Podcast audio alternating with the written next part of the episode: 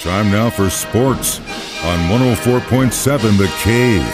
Here's Ned Reynolds. Mike the intern, Ned Reynolds, back in the studio. We are to the halfway point of the week, and I follow pretty much everything that goes on with the Kansas City Chiefs. So it's been nice to see those guys back in action, doing the drills, OTAs. Not a lot of people actually know what OTA stands for. They kind of see these guys maybe on social media, not really pads. They got their helmet on. Patrick might be wearing the orange jersey, but that's as pretty much as far as it goes. That's key. The o- OTA is an acronym for Organized Team Activities, and there are there is no contact, no contact at all. And with the Chiefs, there are three OTA sessions, the last of which is going on right now and ends on Friday. With the OTAs, they're not mandatory, anything like that. It's a good chance to go through your drills, get some rhythm going. Again, you can't, there's no pads, so there's no contact at all.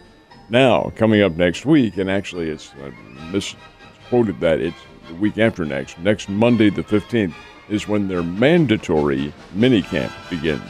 That's when everybody shows up, and it's just a very brief period to go through, have some very quick drills and things of that nature just to get things all set for the big camp, which will be coming up a little bit later on in late July and early August. And hopefully, when there's still no word yet as to whether or not uh, what it's going to look like as far as the fan situation, but it's looking like there'll be fans in St. Joe's. So I'm um, fingers crossed we'll finally get to go back up to training camp this year, and because uh, I missed it last year, it's you know I'm a big football guy. It's just like it's just like going down to Jupiter to watch a spring training game. For me, I go to St. Joe and watch the Chiefs play at a college.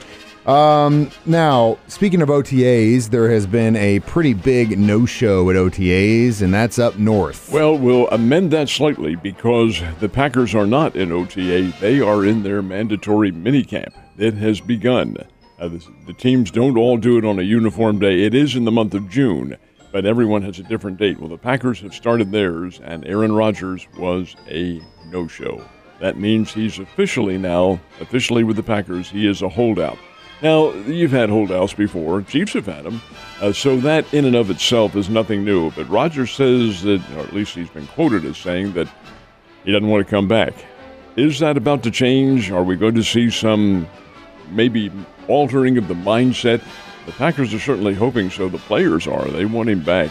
And I, I would assume the front office does too. It's a personality conflict. Certainly that can be solved.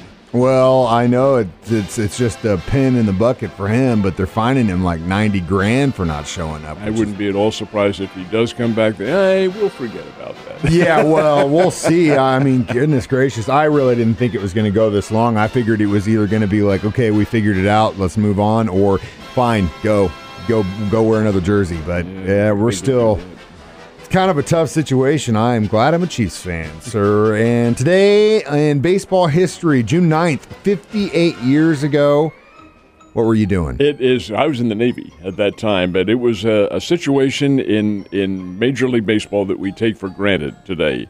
But it was a first back in the 1960s for many, many, many years. As a matter of fact, the better part of the 20th century, there were blue laws in almost all the cities, if not all of them.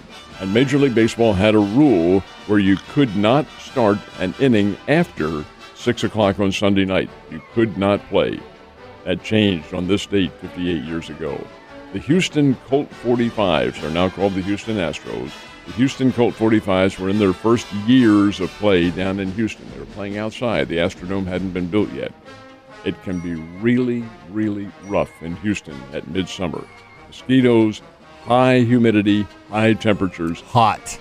Re- uh, just really. My grandparents used to live down there. I remember summers there; it was excruciating. Well, playing in the day, yeah, on, oh, on a goodness. weekend down there. Well, anyway, the uh, Colt 45s went to Major League Baseball and said, "Hey, this is really not very good at all. Can we play on Sunday night?" And Major League Baseball molded over and said, "Yep." So on this day, 58 years ago, it was the San Francisco Giants and the Houston Colt 45s in the very first ever Sunday night game. Who won? The Astros. They did? Mm-hmm. Okay, Colt 45. I said the Astros. Hey, the Colt 45. Five bucks in the jar. I'm going to use that to buy me a throwback Colt 45s jersey. Our St. Louis Cardinals, they cannot catch a break. How about six consecutive losses now? Six straight. I was hoping against hope that Carlos Martinez might come out and. Which chocolate little, did we get? Well, A little bit better than the one before, but not a whole hell of a lot. so, so the the coconut one probably. Martinez in his last outing against the Dodgers. Well, it wasn't his last; it was one before that. Gave up uh, ten runs in the first inning. Well, last night it was only two runs in the first inning, and but then they tacked on. They being the Cleveland Indians, three more in the top of the third. Cleveland wins it ten to one over the Cardinals. The 10 to 1, yeah, it's a walloping and all that, but it's only one loss. However, it is also six consecutive losses now for the Cardinals. They cannot get their offense on track. It, it's not the proper mix. Yes, they are going through a slump that all major league teams have, but in this case, they're scuffling. They're not hitting in the right spots, and it is very frustrating for the Cardinals and I'm sure for their front office. They'll try again tonight with game two against the Indians. Cleveland's a very good team. And Adam Wainwright will get the call tonight, but whether or not he can stem the tide, somebody's got to somewhere along the line. They've got to win eventually, hopefully, right? Fingers crossed. So. Speaking of which, the Royals kind of in the same boat. They're facing a really tough LA Angels, Anaheim Angels team, and I mean, you still hope to get at least a win out of the series, but it's not looking so good for them so either. Far they haven't because they lost on on uh, Monday night and they lose last night eight to one. And again, it's the Royals pitching that's coming to the backside of the positive ca- uh, slate because they're just not pitching very well.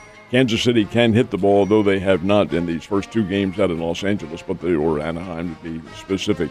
But the fact is, the Royals are now under 500 by one game. That is not good. They had they had really gone through a pretty good winning streak, but Kansas City has a history of playing poorly out on the West Coast, and that is starting off in that mode right now. Yeah, it's not looking good. They just do not look good on the West Coast at all. Now, still got some NBA playoff action. We're still a ways away from the finals, but uh, we're kind of winding down these teams, aren't we? This is the second round between Philadelphia and Atlanta, and Atlanta went into last night's game with a one game to none lead. Philadelphia got off to a great start.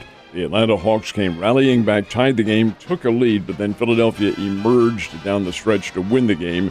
Joel Embiid is bothered by a knee injury, but they have to have him in there. He's their catalyst. He made the difference, led the scoring, and Philadelphia evens up that series at one game apiece.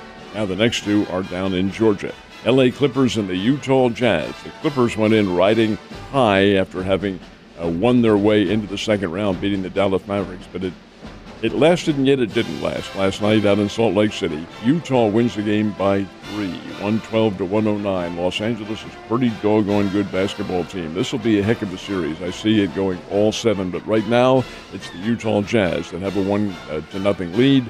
More games coming up tonight. Yeah, I don't think the Clippers are going to go quietly in that series at all. We'll have to wait and see. Ned, you have a great Wednesday. I'll see you tomorrow. Yes, sir.